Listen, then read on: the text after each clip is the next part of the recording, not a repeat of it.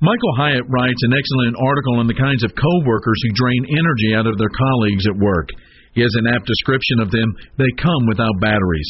It got me to thinking about how employees can create a more pleasant camaraderie with their coworkers. The first thing you need to do, bring a positive vibe to the office.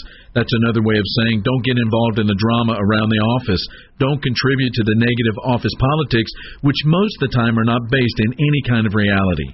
Secondly, be the kind and thoughtful coworker. You can do that by not making it about you, by being polite and striving to be cooperative. And finally, take responsibility for your work, words, and actions. Never throw someone under the bus to protect yourself. Everyone sees it, and it kills trust. Few things are more depressing than working with people you can't trust. This is Mark Absher, the MacArthur Park Church of Christ, hoping your work experience is meaningful. Visit our church online at macarthurchurch.org. The MacArthur Park Church of Christ, connecting God and people.